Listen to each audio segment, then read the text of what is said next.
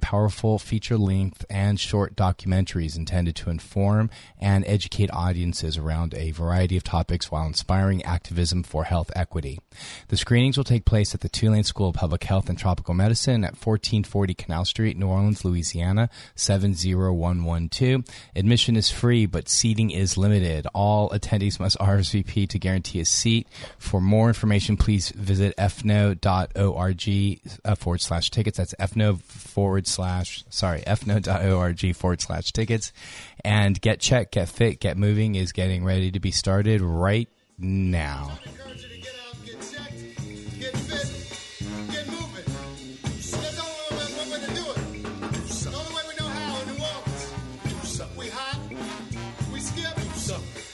Do something. It doesn't matter what you do. Do something. I just want you to move. Do something. You know how to do that. In New Orleans, we move really well.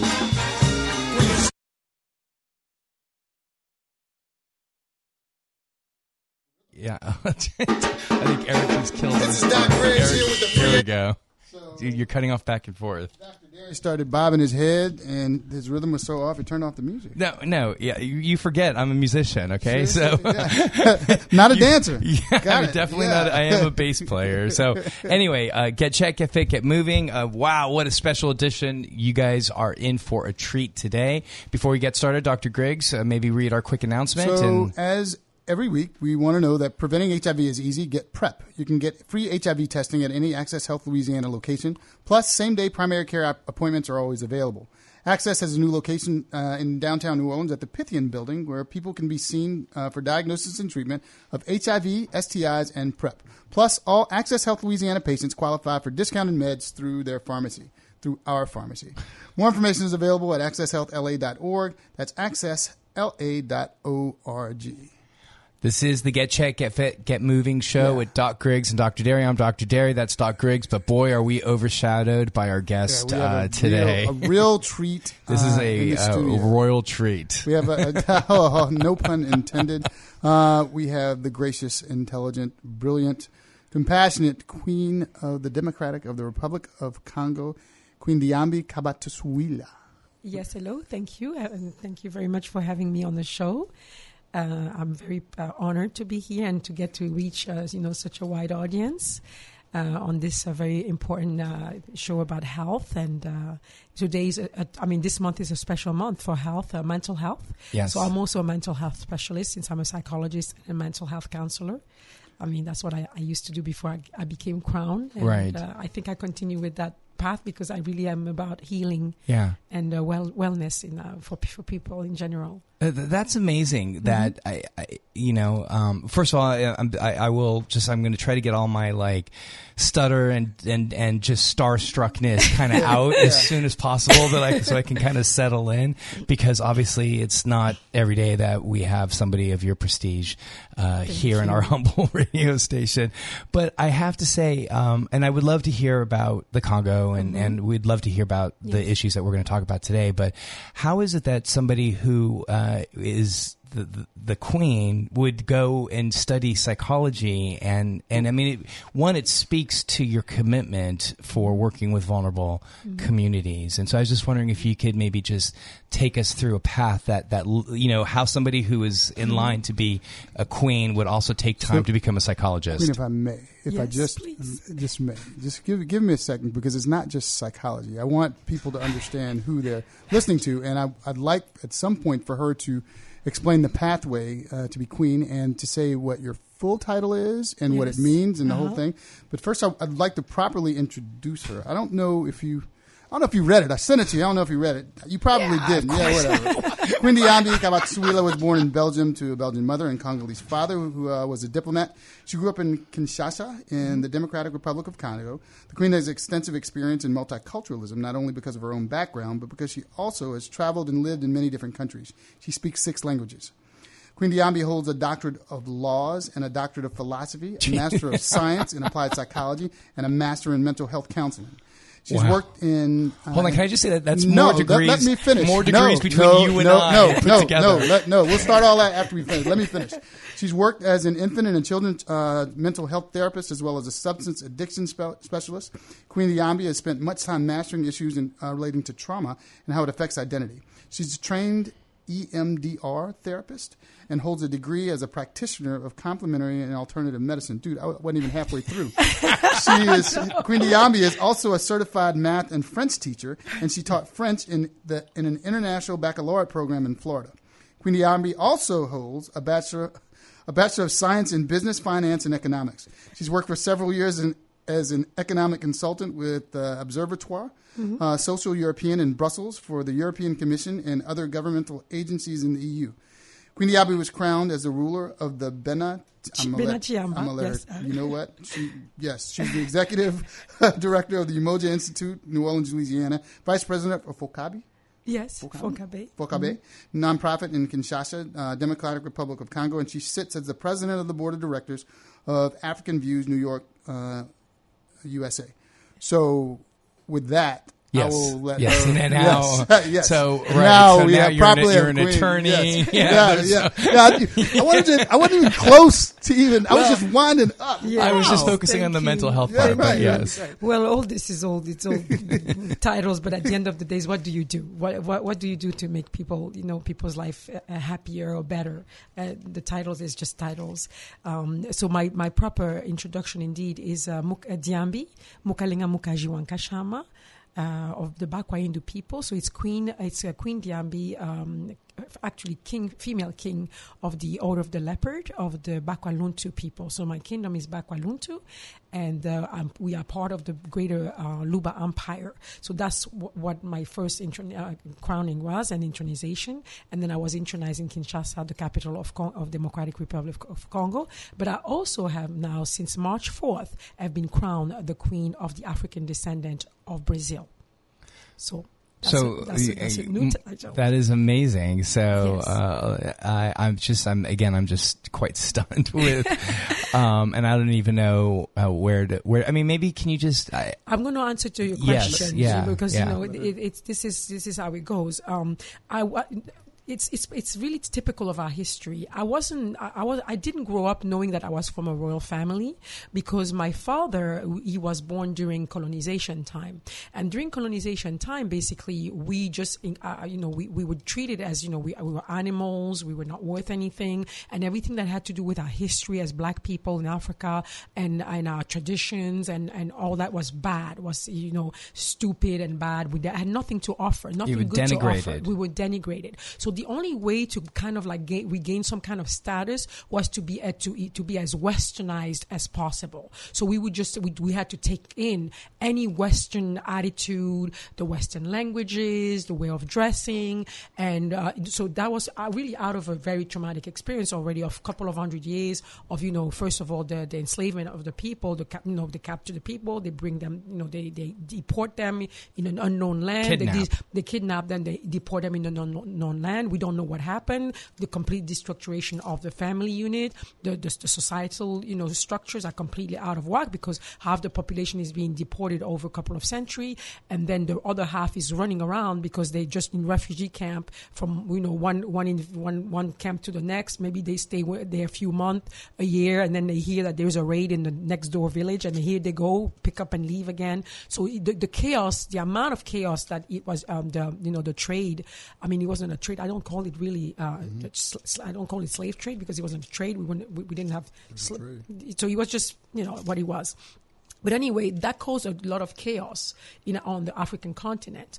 And then from then, after that, then came colonization. When they stopped the trade, they started colonization, meaning enslaving people on their own land. Right. So rather than taking them to their land, that became untenable. Yes. So the European countries went to Africa and enslaved in their land. Because it was not only it was not so much untenable. They could have continued long more, but then they realized that the resources that were so seeking in the New World, that they had plenty more over there. So at first they didn't realize that, oh my God, this is a land of great resources. Then once they did, they were like, okay, we need to exploit here. So in order to exploit, we need free labor. And also now we also had a reaction in this side of the world where we go, oh, we have enough of them. We can have ingrown.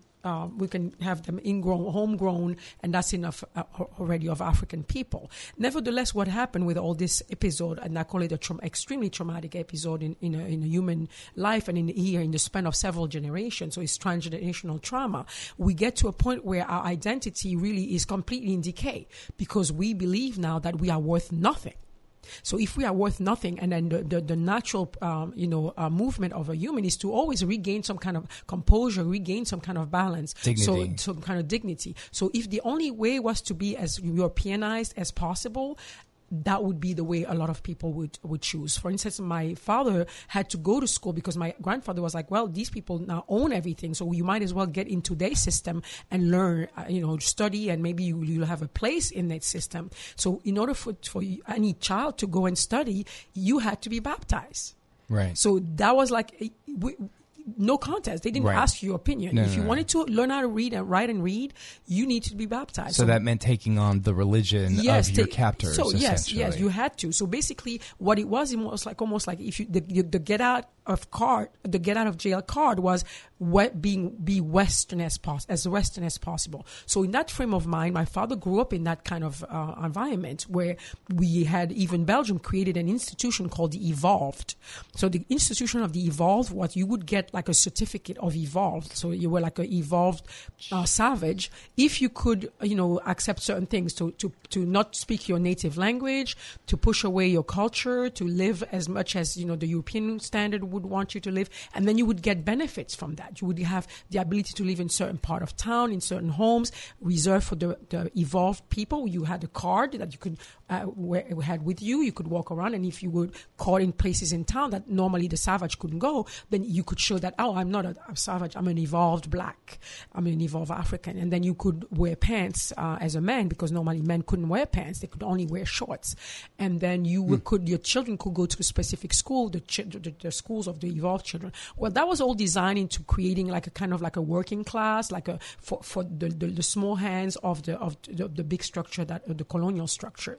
So we needed some little hands to do some things. For instance, they couldn't be after curfew, they couldn't be at a certain place in town, but the evolved could. But well, that would be the one cleaning the plate after the big party and the dinner. He had to be there. So they really had an institution. The thing is, with that certificate of evolve, they could strip you from your evolution status anytime. So they could come in your house by surprise. They would do inspection. They had inspectors, and if they caught your children speaking your language, or they caught you in any behavior that they deemed was savage behavior, then they would strip you off of your evolve status, and here you went off back with the savage quarters.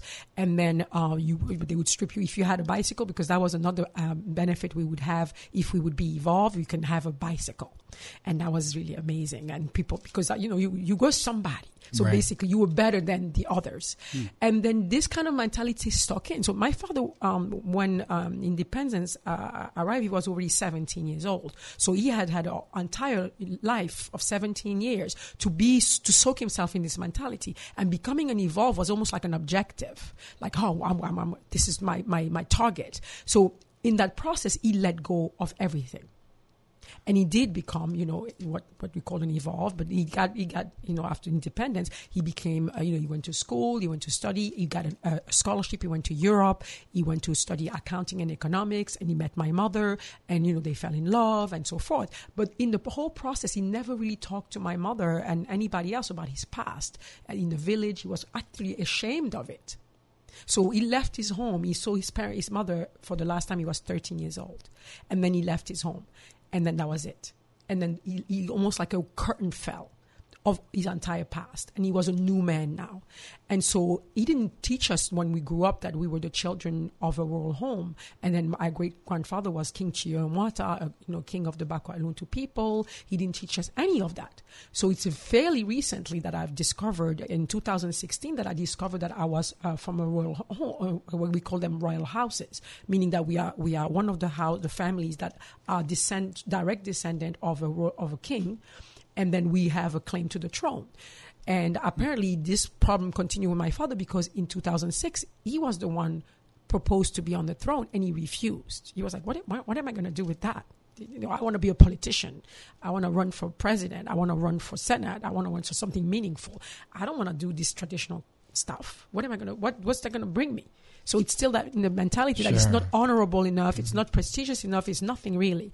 So because it was our royal house that had to rule, they had to find somebody else. So it took them about a few years. They looked for me for from 2016. They found me in 2011. When I say they found me, means after investigating all the members of the family and who the elders is deemed to be more, acceptable, they picked me.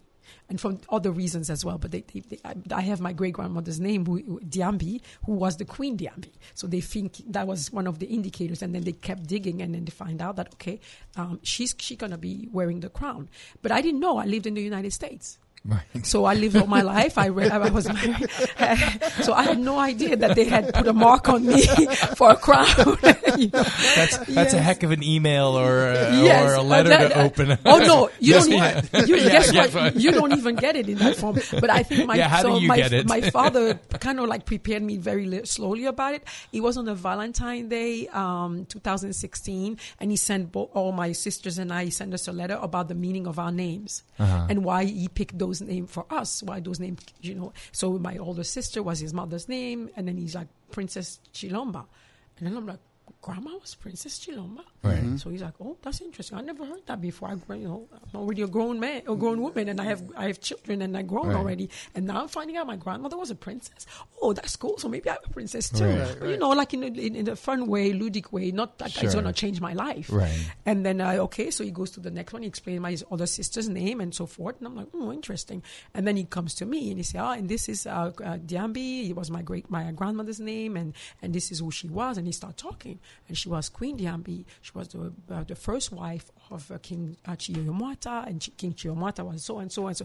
I'm like, wait, I'm reading this letter for Valentine's. Like, that's a beautiful Valentine gift, but thank you for giving it to me now. I mean, I think everything happened for the right reason.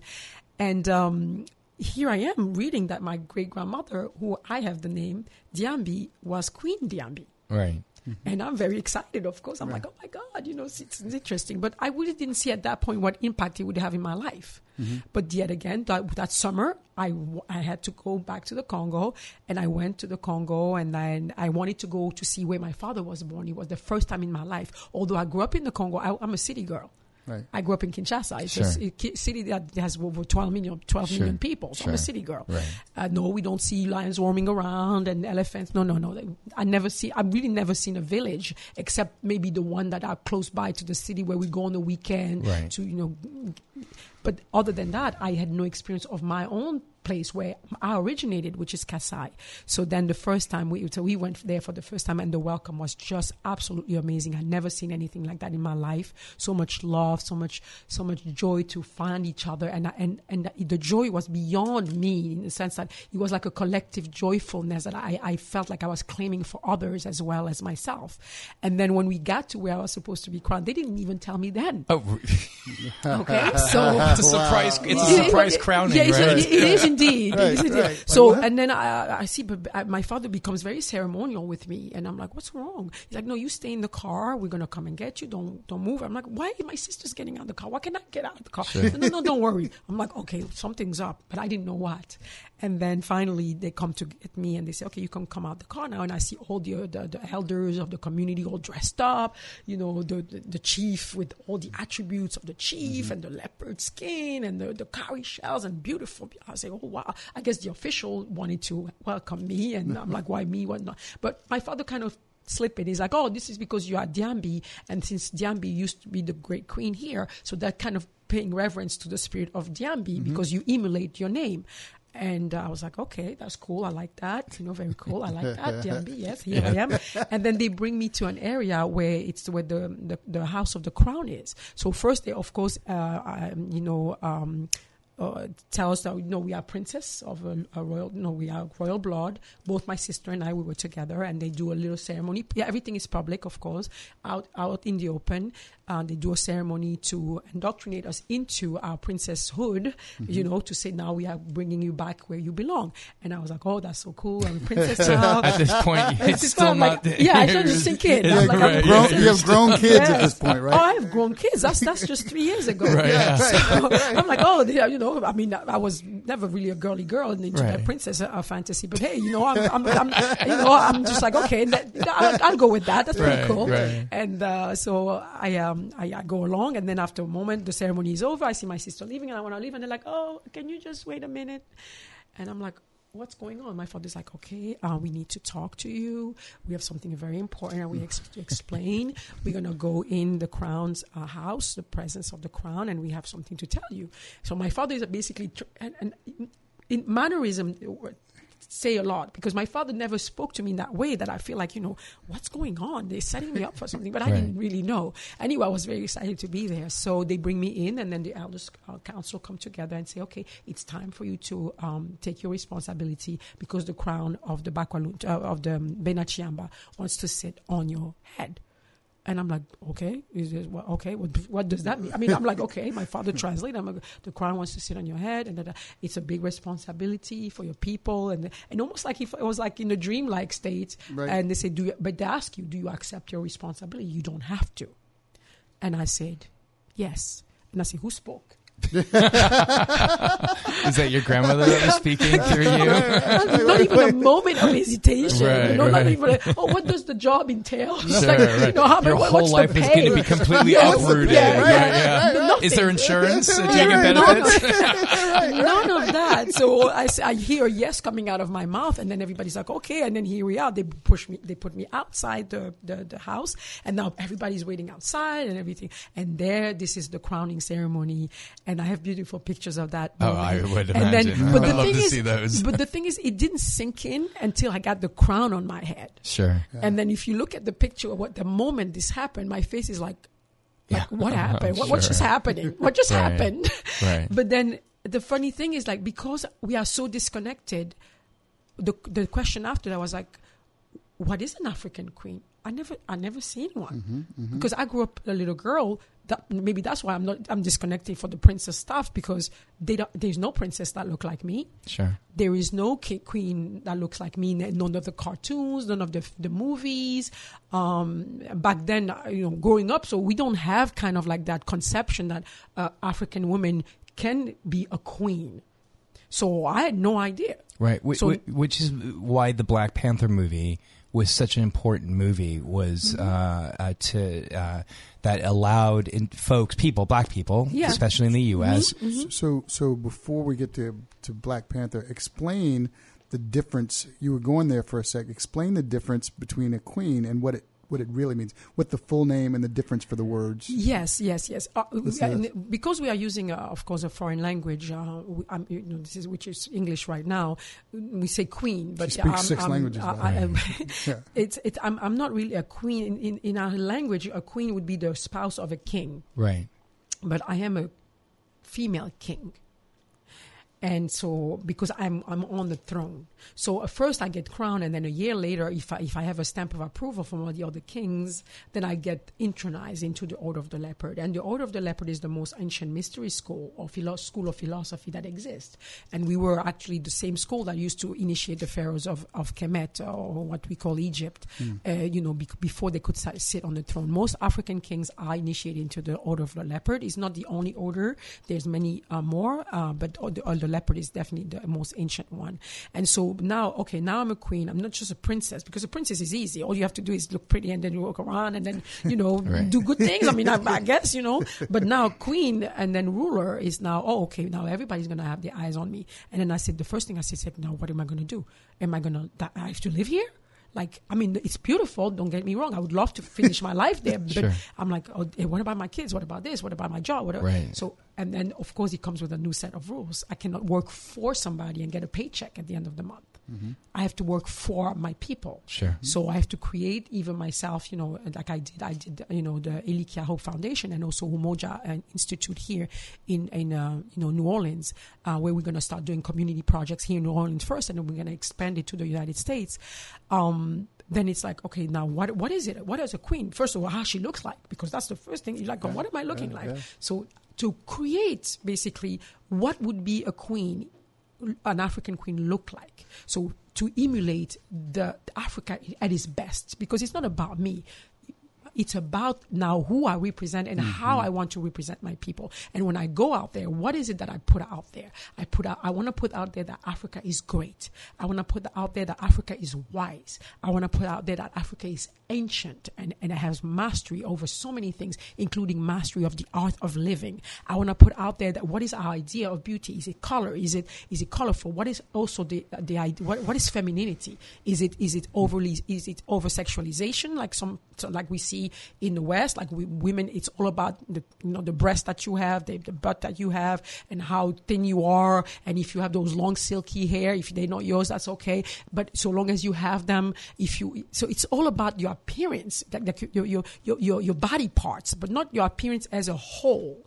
You know how you carry yourself, and what is an African queen? You know, an African queen is elegance. An African queen is distinction. An African queen is respect. An African queen, because now I started to study about other African queens of history, like Hatshepsut, who was the pharaoh of Egypt, and then Queen Zinga, one of them. And then there's the other ones. I started to study now those ancient personalities to try to see if I could understand what really it entailed to portray, because image is everything. So that's the first thing. When you're gonna see me, I want you to get it. What is it that I'm talking? Yes, I'm versed into this reality. I'm educated, like you said. You know, I have extensive life experience. You know, unusually extensive, I think, for my age, because my father was a diplomat, an ambassador, so traveling the world, meeting all kind of people. And just my personality, because I love people, mm-hmm. and I like to connect with everyone. And I'm a very kumbaya type of person. So that brings me to the fact that I had what it took for me to be that. But I am only a representation of my people, so I really want to make sure that when they see me, they see my people. They're like, oh, wow, this is Africa. So how did you go about creating that? I mean, did you have to change your dress or your outward appearance? Yes. Okay, first I had to have the crown. This is my traveling crown. So that this is almost this is a message saying I come in peace, I come in love, and I come to seek your friendship, and I come with high respect from my people to your people. And so I had to wear my crown now. I'm like, okay, I can wear my crown, but with jeans, no, that doesn't work. You know, that doesn't represent what I want to show about the Africa that I know, because I'm in love with Africa. I grew up in Africa, and my life, I could have never had the best childhood in my life. Africa is absolutely amazing place to grow up. I know we're going to talk a little bit about all the issues, but besides the issues of Africa are not Africa. Those are just issues we have, but they don't define what Africa is. Africa is absolutely a great place to be and a great place to grow up. So, but I wanted to show like these women that I find so elegant when I was a child, how did they dress? So now they dress with the African wrap, the colors, the flashy colors. And I really want to emulate femininity, but femininity with respect and strength. And so that's why I had to create my own line of clothing, because I was like, I want to dress this way, this way, this way, this way. So now I created a line of clothing. That's my own line. It's Queen Diambi Collection. And because people start to notice my clothes, they say, oh, this is different. Because mm-hmm. it's different because it's a compilation of my life experience. Because, yes, I'm African indeed, but I'm also, my mother is European. So a European mother raised me. And although I grew up in Africa, thank God I grew up in Africa, because I would have been a miserable child in Europe. You know, I have the mixity, and then I travel all different places. So all these different cultures also have influenced me. And this is what I want to tell people. It's our right to take from here and there and to create ourselves a composite. We are a composite anyway. So let's decide what we want. What are the elements we want to incorporate into our own identity? It's our right, our human right to do so. So that this is what I try to represent, what I am, but also what I come from, and then also to emulate that greatness of a continent that has been, you know, the mother of civilization, and that has been the foundation of all the human experience anyway. So to say, we have yet something to say. You have take a look at Africa again, because the narrative out there is very, very negative, and it's not the truth about Africa today, and it's certainly not the truth about Africa during history. Queen, if you can, let's take a pivot into the maladaptive mm-hmm. and the adaptive behaviors. Mm-hmm. I'd also like to talk about discuss the jump in mm-hmm. evolution. Yes. That I was talking about. Yes. Uh-huh. I gave an example already of maladaptive behavior and my father's behavior, because, you know, when you get several generation of trauma that leads you to believe that you are worth nothing, then you start to adopt behaviors to make yourself think that you are something. So cutting yourself off your culture is a maladaptive behavior, because there's nothing you can develop outside of yourself. And your culture is basically a composite of elements that, you know, create your identity. So then if you take yourself out of that element, then you are basically like a tree, basically like a Christmas tree. It looks good for a minute, but then it dries out very fast, and then you can throw it away because it doesn't have roots. So without these roots, we have maladaptive behaviors. And in Africa, even today, we are very wounded, because a lot of Africans are still unhappy about their African condition, so their blackness. You know, a lot of skin bleaching happens. Women are very unhappy with their hair, which I find absolutely amazing, beautiful, because you can do capillary architecture with our hair that you cannot do with any other hair. I mean, growing up in Congo, back when we still find our hair to be okay, we used to have all kinds of hair do's that were just amazing. It was like a monument, so you could like the Eiffel Tower on your hair. And then some hairdressers are starting to come back to that. My problem is not that how you wear your hair. My problem is the fact that the simple fact that you dislike your hair so bad that you have to live almost like a lifetime without being able to be you, to be okay. It pains me. Now, I'm not saying that, oh, no, you cannot have this, you shouldn't put this wig on, or you shouldn't. That's not what I'm saying. Women have the right to do whatever. But if it was not under the pressure of I'm not good enough, then I would be okay. But if it's under the pressure that I'm not good enough just as I am, this is where the maladaptive behavior comes, because those have consequences. Lots of women in Africa, they lose hair. They have a lot of capillary issues, medical issues. You know, the dermatologists are finding all kinds of issues now with women becoming bald, losing hair, and then it's because of all the treatments that they've done to their hair, aggressive treatments. Right. Because if it's only because we have the bad hair, who said? So this is an example of a maladaptive behavior. An example of maladaptive behavior is also like my father. He didn't want us to speak the native language. We could only speak French because French was appropriate. But Lingala, oh no. Tshiluba, my father didn't teach me his language. I speak Lingala. I'm speaking Tshiluba now because now I'm crown and I'm queen, so I'm learning Tshiluba. But I spoke Lingala, but I couldn't speak Lingala in the presence of my own father. He's the African in the house. Right. But he didn't want, because speaking Lingala was savage. We couldn't a lot of people don't even want to have their own African name. They want to be called Kevin or Pamela or... Mm-hmm. This is when you're refusing things based on what? Based on the judgment that other people have placed upon your culture. Queen, could he have lost his evolved status if you got caught speaking Lingala? Yes, absolutely. So that's what I say maladaptive behavior, because if you had a status or you had an evolved certificate, you would get all these benefits from the certificate, and then you would do a mistake because they had an inspections. They could come at any time in your house and inspect and see what you were doing. If you were eating with your hands, if you were talking in your mother's tongue, if you were teaching your children about the sacred story of your people, whatever it is, they could just yank your status away, like they yank the military when they take your stars, take your stripes, and then from then on you're gonna go back to be with the savages over there. So, and I'm just giving example, like for instance, the hypersexualization of black women.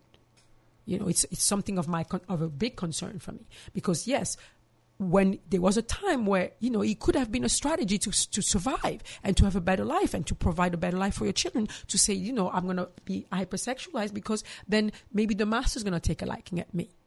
in the forced labor camp that people call plantation, but I call them forced labor camp.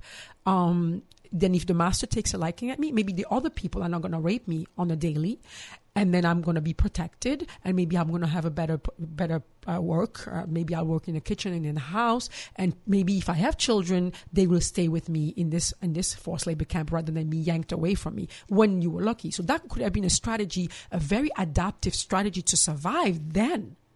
But if we teach now you're going to teach that to your daughters as well, then you're going to teach that to the next generation. And then now it becomes like the norm. That's the normalized. And this is, it's been normalized, and it's not serving us. If it was still serving us, I would say, okay, yeah, it's serving us, but it's not.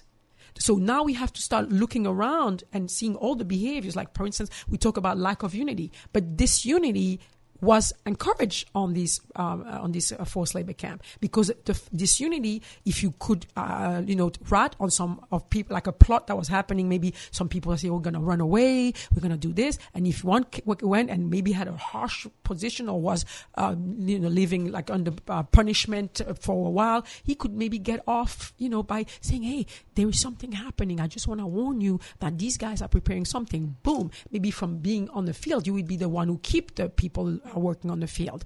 So it could have been to your advantage because that was encouraged then. But then now it's no longer working in our favor. So as a collective, we have to recognize that we are wounded and then we have been traumatized. And I'm not putting the blame on the people, because I understand that those are behavior that come from depression, from the pressure and from cognitive dissonance. So we have to refine our homeostasis. Right. We have to find our balance, and because we have to find our balance to keep our sanity, we have to come up with what works.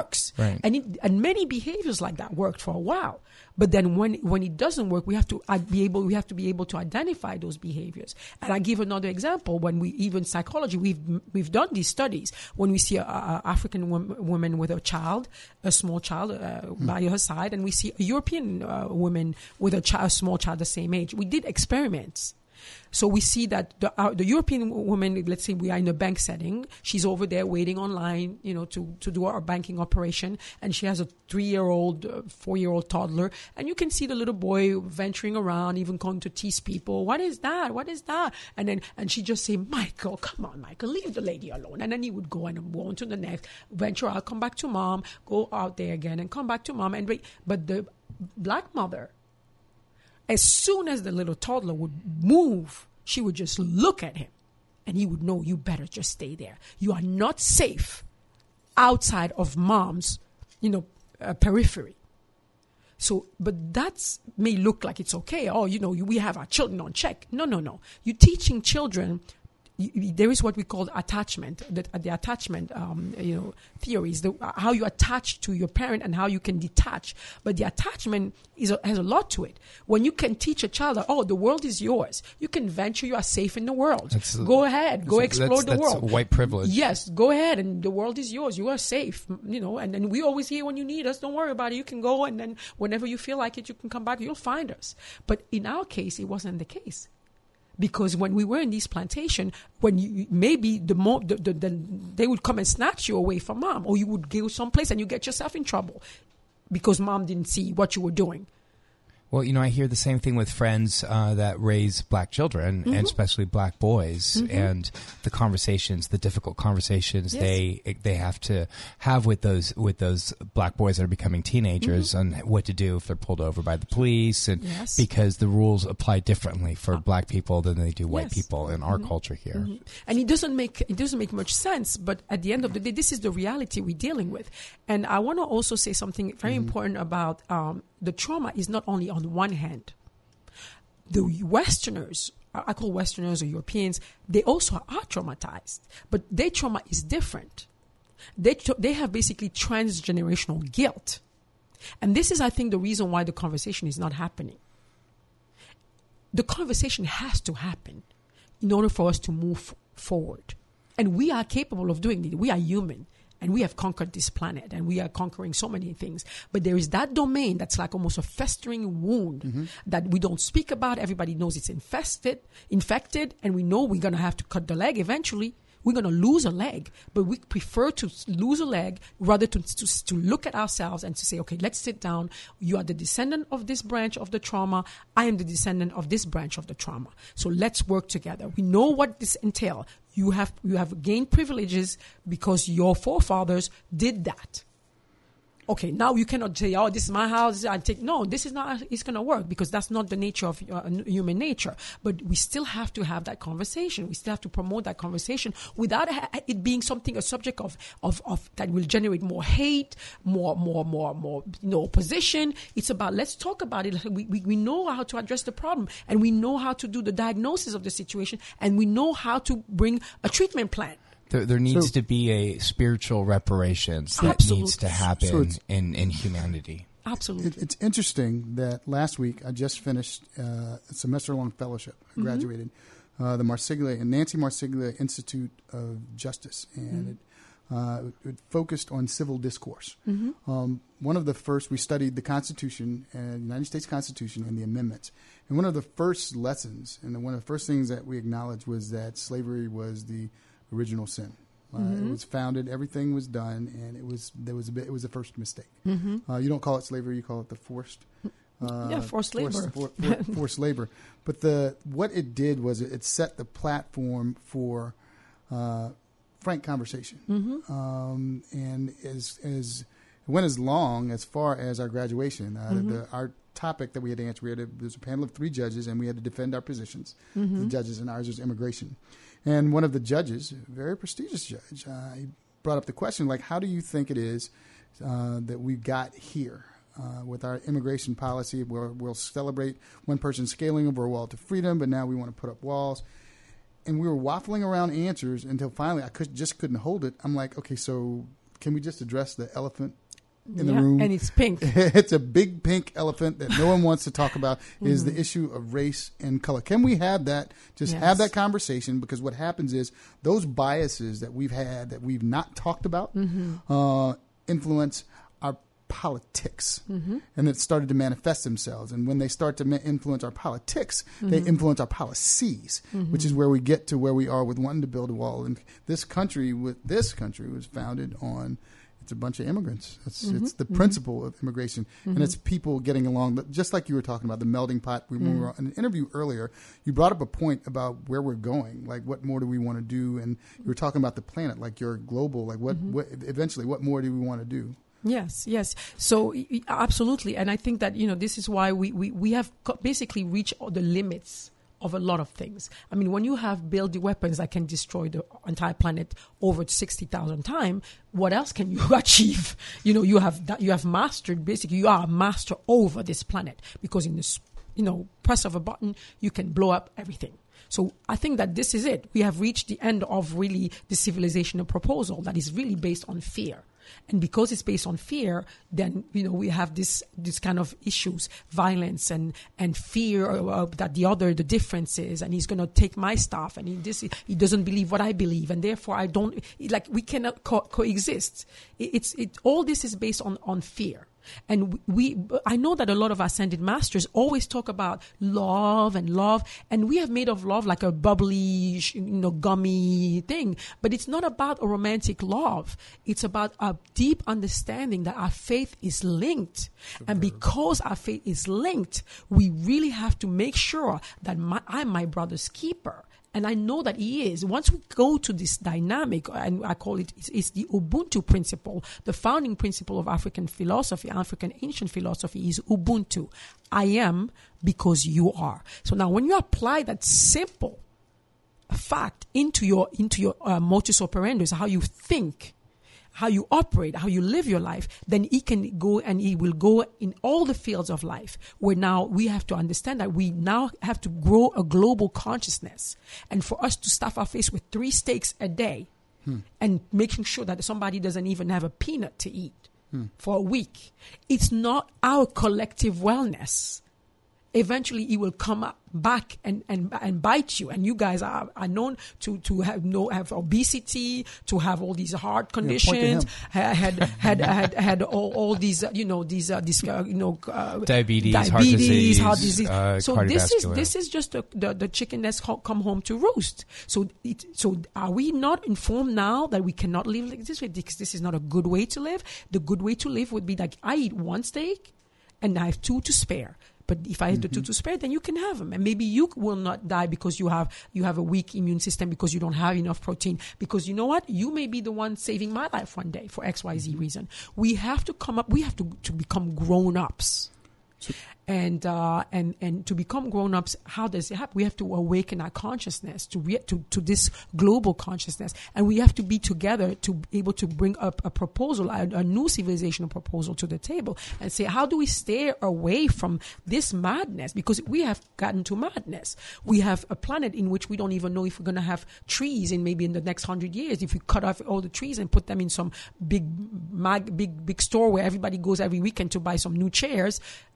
When we have very good ones, when you look at the production, I believe 40% of the production is being thrown away. So we waste 40% of everything that's produced. Mm-hmm. Does that make sense? Mm.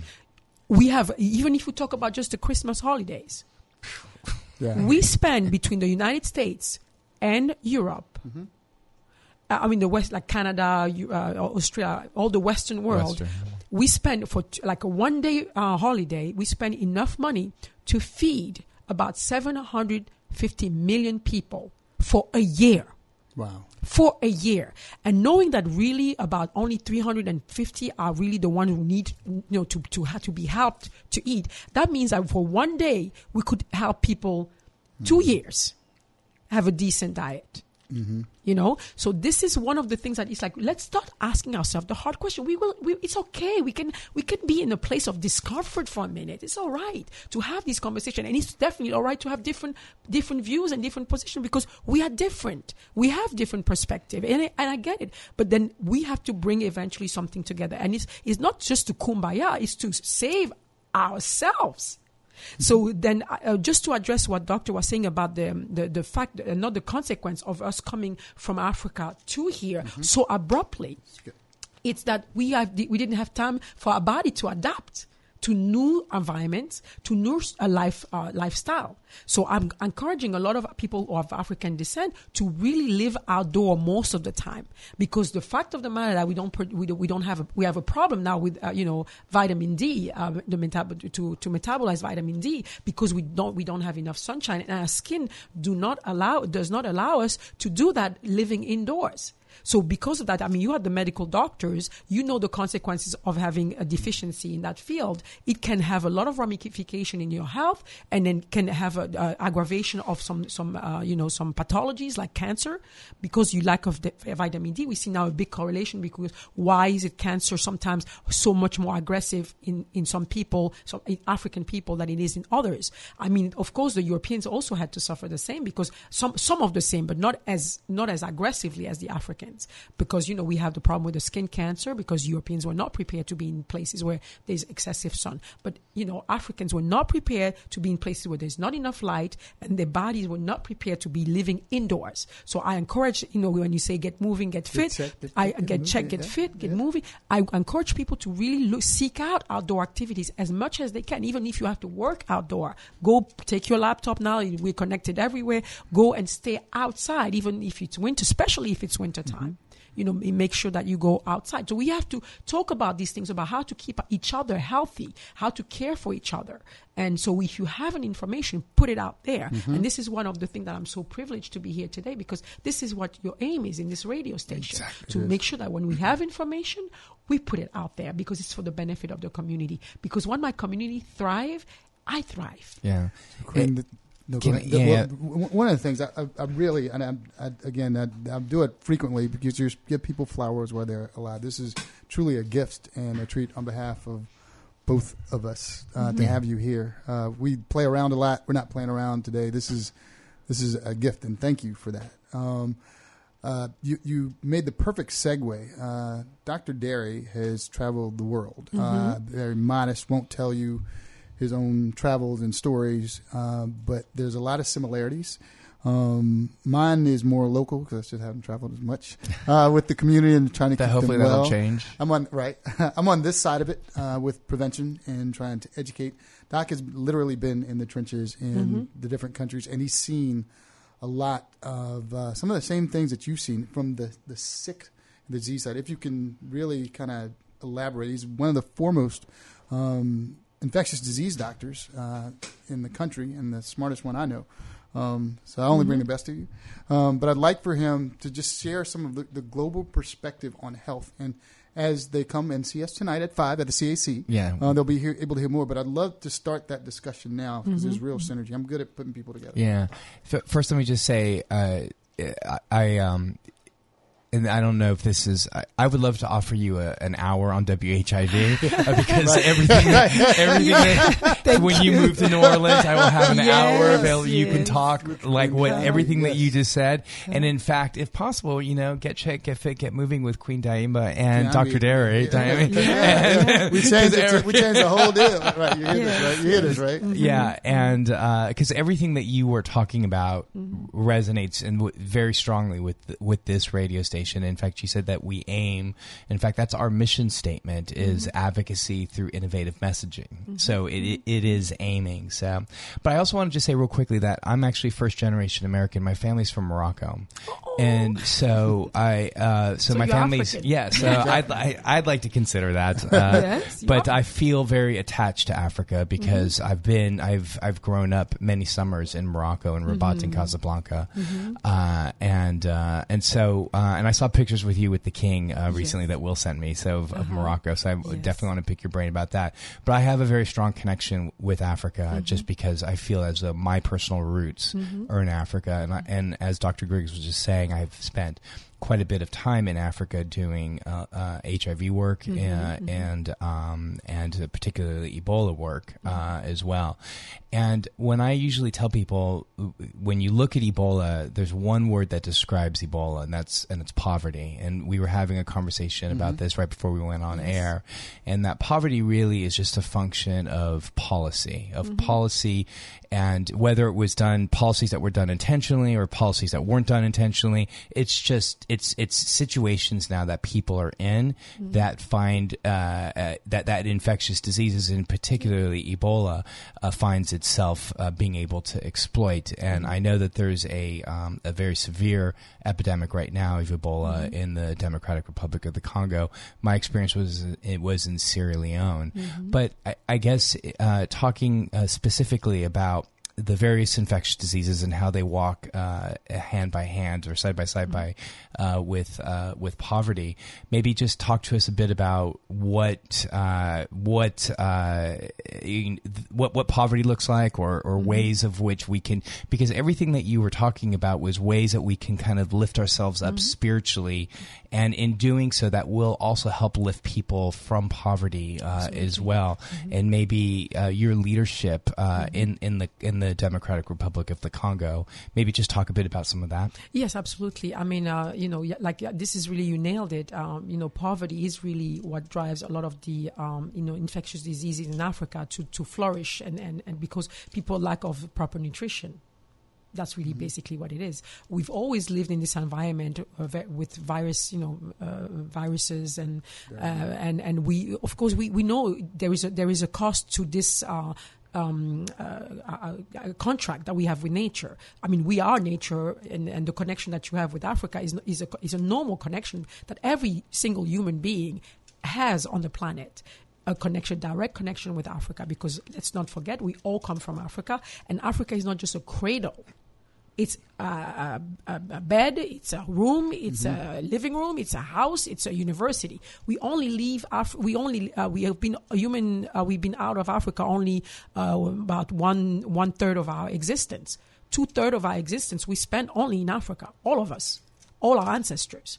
So now we are understanding that we are explorers, we are just a species of explorers, and then that's what we are. And then, of course, sometimes we bump into each other again and we don't remember who we are, but we eventually, when we check deep enough, we realize where we come from, the same family. And that's probably why you feel the connection. And I would love that everybody has that connection and cultivate that connection. Because if Africa is our base, Africa is also a lot of solution for our problems across the board.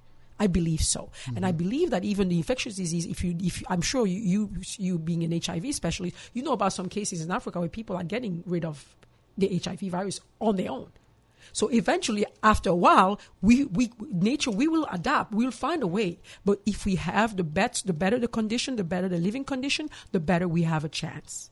And I think that the problem with Africa, I mean, it's the poverty is not because the Africans are poor. We are not poor. We are, because so long as we don't measure wealth with material stuff. Yes, of course. You know, mm-hmm. I go to Africa all the time, and I always have the richest of experience being in Africa. And I go in the villages. I don't stay in the fancy hotels and fancy neighborhoods. But this is not what not the Africa I work for. The Africa I work for are my people, and they are in remote rural areas. And for instance, they don't have access to clean water. A lot of them. And people are always telling me, why Congo has so much water everywhere? Why don't I have access to clean waters? Well, because for a couple of centuries, we were running away, trying to hide, so we won't get caught. And then we stayed away from waterways because, you know, waterways were easy to penetrate territory and then find us where we were. Quickly, can you please explain that? You mentioned we had more time earlier, so you could explain why we're... People don't understand why this is why we were running. Explain why. It's not just that we just decided to go and settle to places where there was no water and say, okay, let's just go. There's no water here. It's great. Let's set up camp. No, a lot of this is a residue from the choices we had to make to survive. So run away, but run away where? Or right at the banks of the biggest river, and then what? This is when they were coming over and capturing people. Sure, yeah. Of course. So a lot of people find refuge in places that we unlikely that we will get found. Yes, of course. You know, so that's one of. So even the water problem, really, it's really a remnants of our history. So how do you take? I mean, you're an incredibly thoughtful and really an optimistic person, yes. and I admire that. I see myself in you. But how do you take that thoughtfulness, that deep thoughtfulness that you have, and translate that to leadership of in the Congo and in Africa to really lift people up spiritually? Yeah. So what I was coming to say was that we inherited this very, very defective structure. Yeah. Now, after not only the destructuration of our own societies, our own kingdom, our own system of organize life, politically, economically, and socially, and spiritually as well, we lost a lot of that. And now we have been superimposed on the structure that was a Western structure that was not designed for our own wealth, our own wellness. But now it's come the time when we come at the crossroad. Now, what are we going to do? It's enough to talk. It's enough to say complain. It's enough to say this. Now, okay, all that is right. We have made a clear assessment of what the problems are. So now what do you do? So the fact of the matter that I'm constantly in action, is what drives me and drives the fact that I meet people and we connect with these people that are in the action. We are fed up. Mm-hmm. People are fed up. They want a decent life. And a decent life doesn't mean owning like a bunch of gadgets, electronic gadgets, having a bigger house. You are 3 people or 4 people. I've been there. I'm not pointing the finger at anybody. I've been there. I was a family of 4 and I had a house that was 9,000 square feet. For what? For what? All I'm going to use up more electricity, pollute more. So my carbon footprint is absolutely criminal. But we never think about that. We are conscious, but then we can make simple choices to bring back balance into play. Because when we are in an environment where we're not going to breathe, they're not going to say, oh, on this part of town, you can breathe, and on this part of town, you cannot breathe. So what I'm trying to say is that the fact of the matter is, once you are passionate about something, do not wait. Just do, start at your level.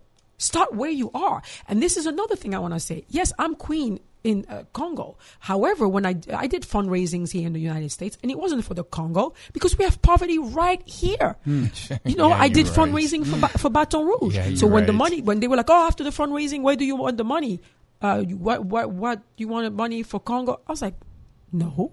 We did fundraising here. I want the money to go to programs for women health here, because they are my people too. There we go. You know, it's not, so that's what leadership means. Leadership means that it's not just my people over there because they look like me. And it's everybody who needs help, everybody's in a situation of poverty, everybody in a situation of lack of access to proper education, proper basic needs, proper, healthcare, proper liberty. Just have, these are my people. It's nice to be queen of this and queen of that, but at the end of the day, we have to be queen in the domain in which we excel. Mm. So if the domain in which I excel is to give love, to promote unity, to bring people to converge towards a single goal that is to make sure that the humanity take a step over this hurdle that is now being our excessive, consumerism and excessive individualism. When we take a step and we pass the hurdle, then let's see what we can do together. And I think that me being mixed myself in many ways, because I'm such a mix physically, we are all mixed physically, but culturally mixed in so many ways, shows me that we can coexist, really. And it's the best mix that you can have. Yeah. Yeah. Do you feel it? Yeah, I feel it. Of course I do. Yeah. We're going to be able to hear more of awesome. We're going to be able to hear more of this a little bit later on. He made this statement earlier. He was listening to our interview earlier, and he was like, "What's going on? I've never heard Griggs this quiet. Griggs never that quiet. Say a word on the interview. I said, you'll see. We've reached the end of our hour, Queen. Already? Yeah. It's fast. But we have more. The three of us will be together tonight. Yes. I'll be interviewing you, and actually, Dr. Noah, he thought he was cool. I really want to interview you with his perspective, global perspective. Mm-hmm. And I work from a place of